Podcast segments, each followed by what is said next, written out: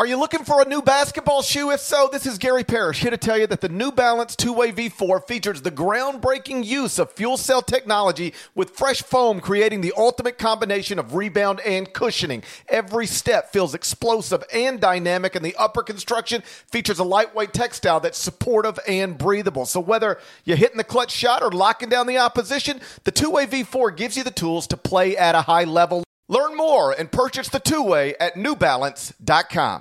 Robert Half research indicates 9 out of 10 hiring managers are having difficulty hiring. If you have open roles, chances are you're feeling this too. That's why you need Robert Half. Our specialized recruiting professionals engage with our proprietary AI to connect businesses of all sizes with highly skilled talent in finance and accounting, technology, marketing and creative, legal, and administrative and customer support. At Robert Half, we know talent. Visit RobertHalf.com today.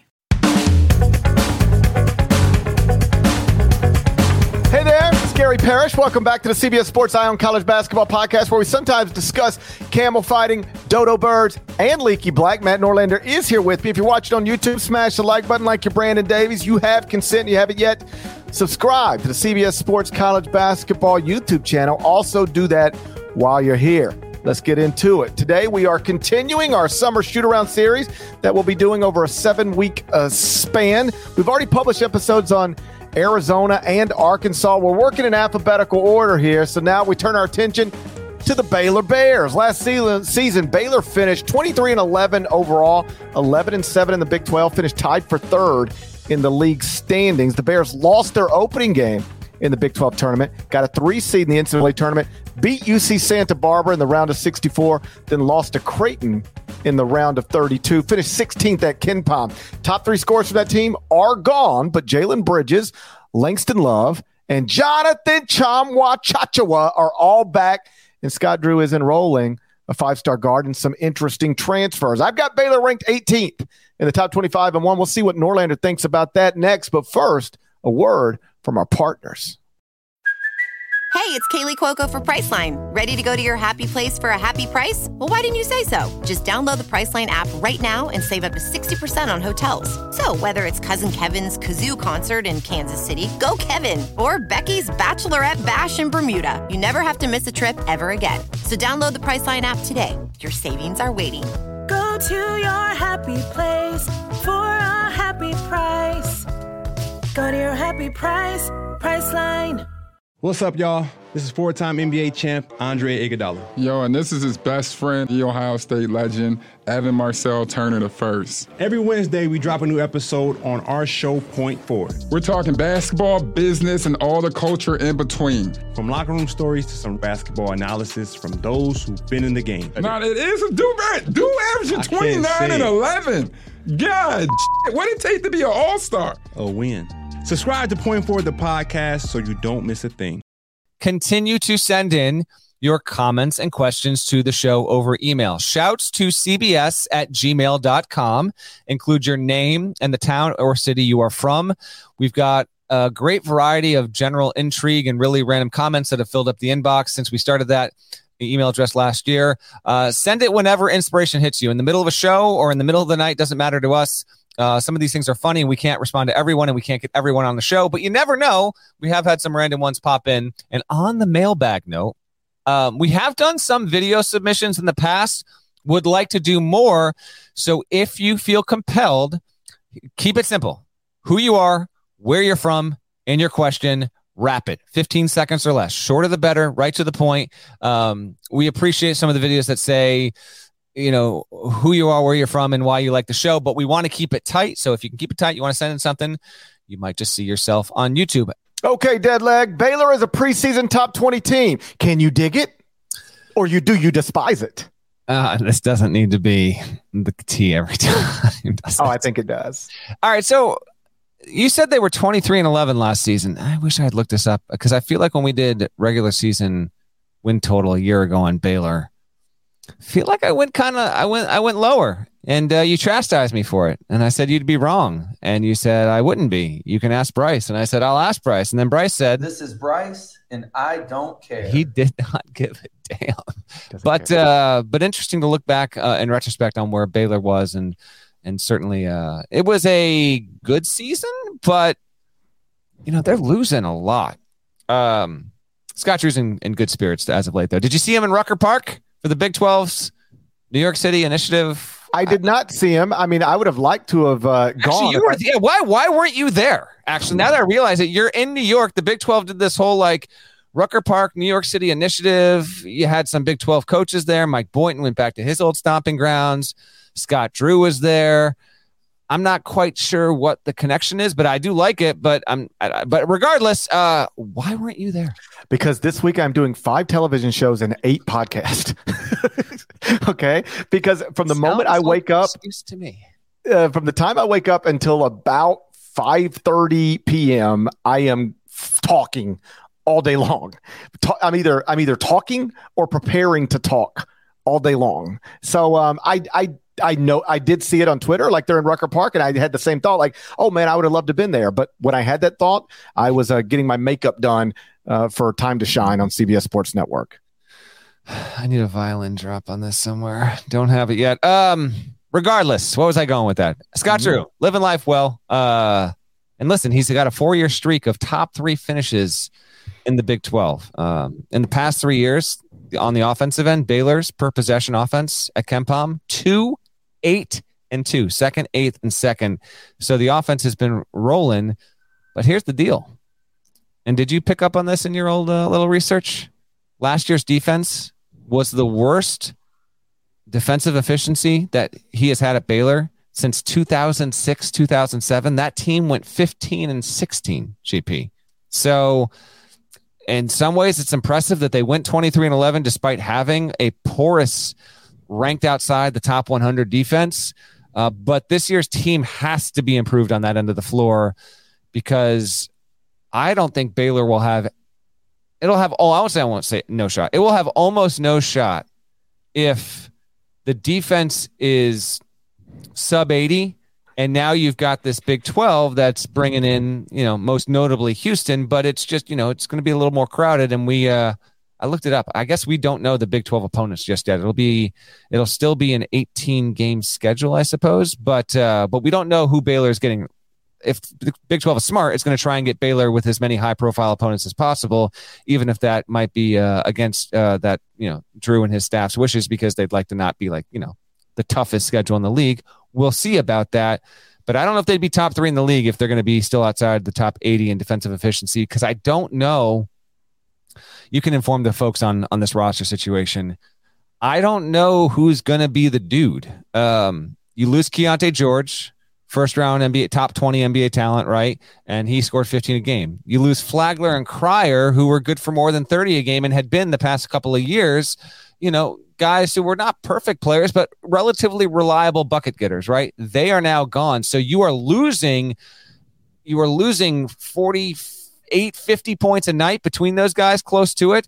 And you do have some guys that are returning and some some key freshmen and some transfers. But when I look at Baylor and what's on the roster here, I'm just wondering who's going to be the guy, who's going to have the ball in his hands, who's going to be their alpha.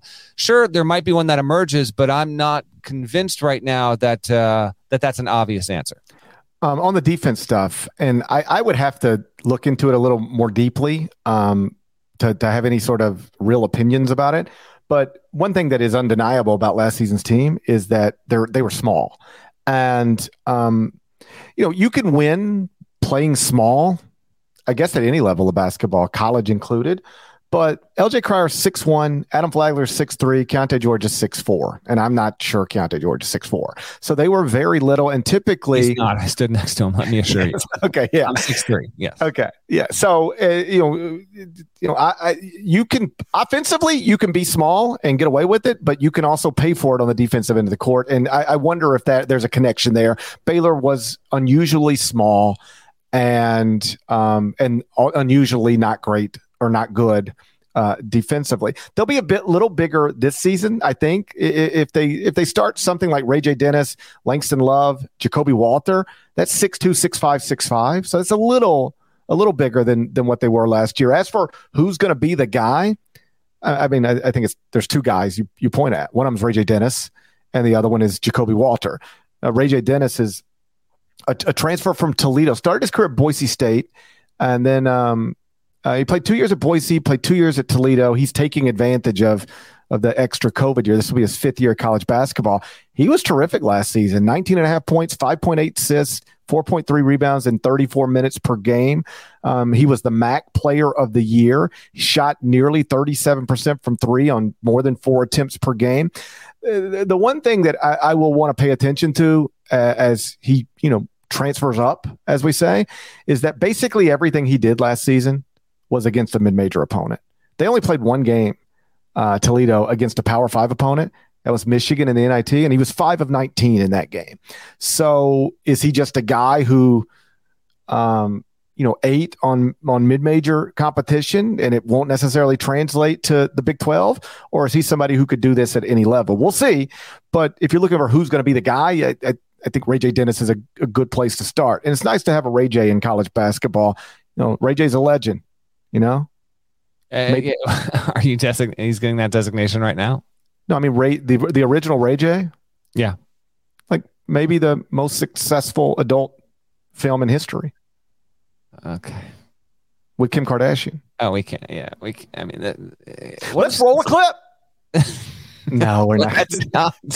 Nana just. I think Nana might have instinctively been like, "Oh, wait, what?" and now a word from Kim K. Superstar. Okay. No, we're not going to do that. But it's oh, nice man, to have a Ray J in college basketball. Ja'Kobe Walter is just like you know he's the latest five star guard to enroll at at Baylor. He's six five wing. Um, was ranked eighth in the class of 2023. High volume score, more of a wing than a guard but has developed guard skills in, in recent years. So if you were to ask me right now, who's going to be the leading scorer at Baylor, I would place a lot of money on either Ray J. Dennis or Ja'Kobe Walter. Yeah, and remember, Flagler grew into a really good high major player, and he started his career at Presbyterian. So, and you know, they're they've they've established this role, so to speak, before. But we'll see. Jayden Nunn's coming over by via VCU as well. Um, I would say this. I don't. I wouldn't think that with with how good George was. Like Keyonte George was a top five freshman in the country last season. Um, I'm not sure if Ray J. Dennis is going to be as good as him. I, I I don't know. How about this? George averaged what 15 a game, shot 37% from the field. Not great, but he had 4.2 rebounds, 2.8 assists. Um, Keyonte George had a little Caleb Love in him last season, if we're being honest. There was there, yeah, yeah, a little bit. Uh, that's fair, a little bit. I think that's, I think that's, I think that's fair. But um, I'm fascinated to see what what Baylor is going to be here because similar to what we just talked about on our Arkansas episode, you know, there is a there is an established pattern uh, in the past half decade with you know even more with Baylor than is with Arkansas because Drew has been there longer of trusting that this team should be good. But that being said, nothing is guaranteed. The Big 12 has been the best league in the country years on years. You know, the majority of the past decade, Baylor's been a huge part of that. Um, and now you get Houston coming in. Cincinnati, I think, is actually going to be pretty decent. Uh, we'll see what UCF and BYU provide. And then this is the last year that Texas and Oklahoma will be involved. But like I think Oklahoma will be a little bit better, and and Texas, you know, now that it's got its its head coaching situation firmed up for good with Rodney Terry now uh, the full time coach there, I think Texas will still be pretty solid. So um, I find Baylor's spectrum for outcomes to be fairly uh, vast, uh, just because I you know got to see if Dennis hits it, you know, as as uh, as the up transfer there. Oh, Ray J hits it. Okay, there we go.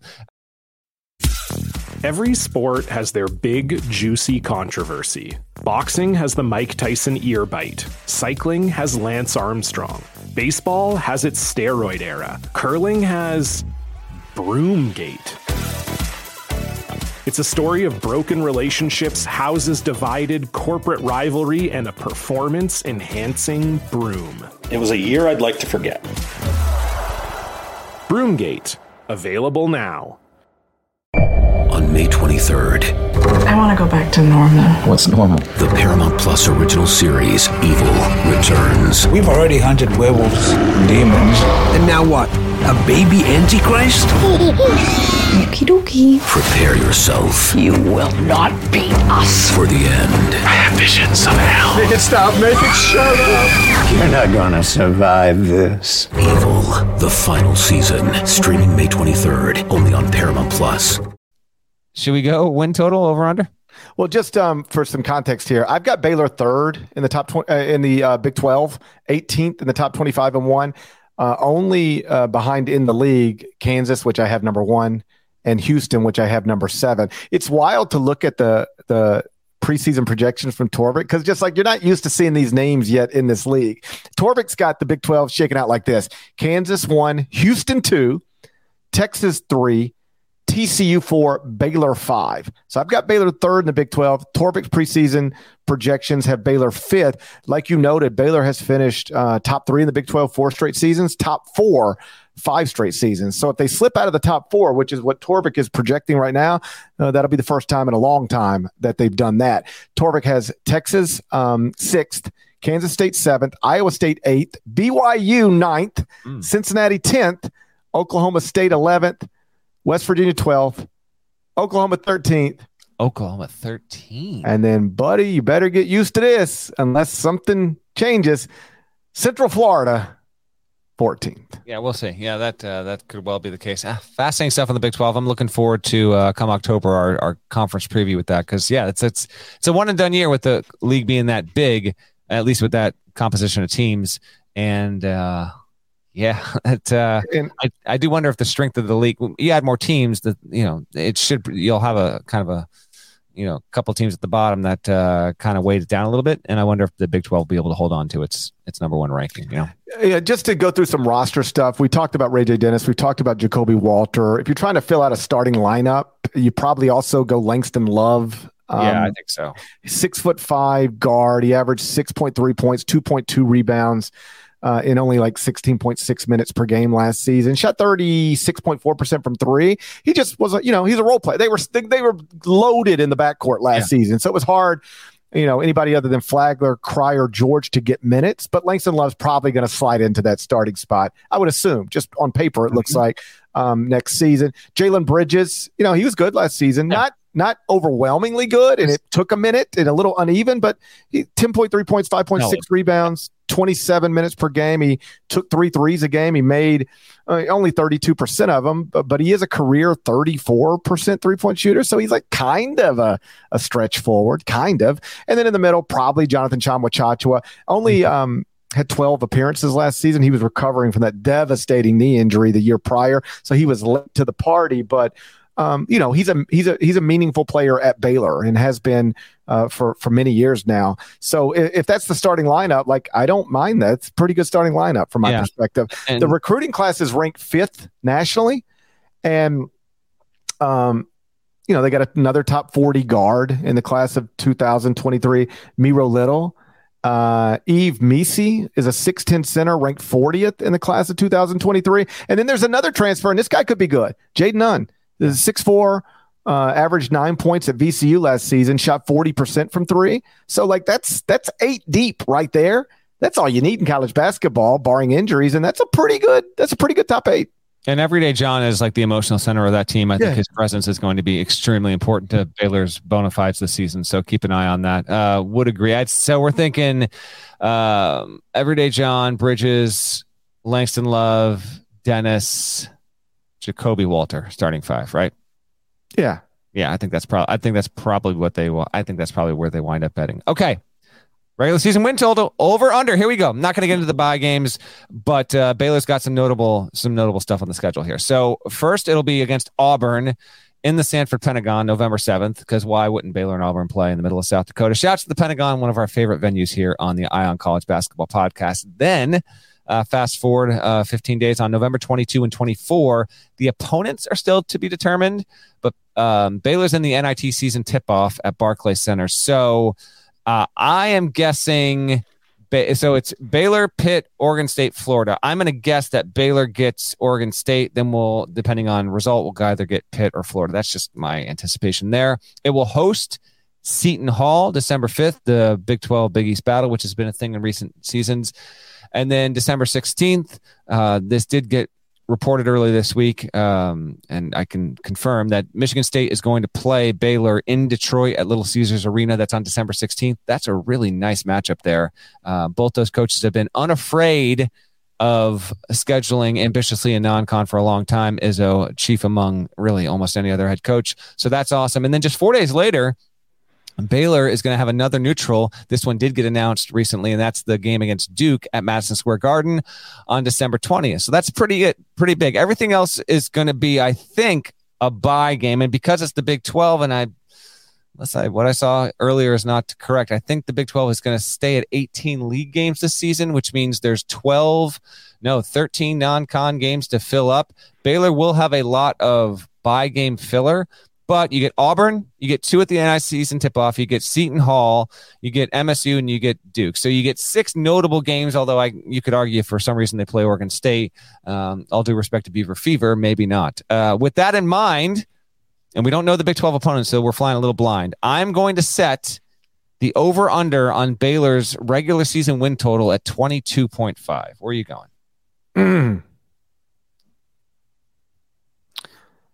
I was going to go three non league losses and seven league losses because it's the Big 12. Everybody takes seven league losses except Kansas. So that's 10. 31 minus 10 is 21. Mm-hmm. I don't feel comfortable going the under on Scott Drew. But. I just went the under. The math, the math. Okay. I I'm like it though. 21 victories heading into the Big 12 tournament. You know, why I like this because uh, yeah, and one not knowing like okay, it breaks my heart.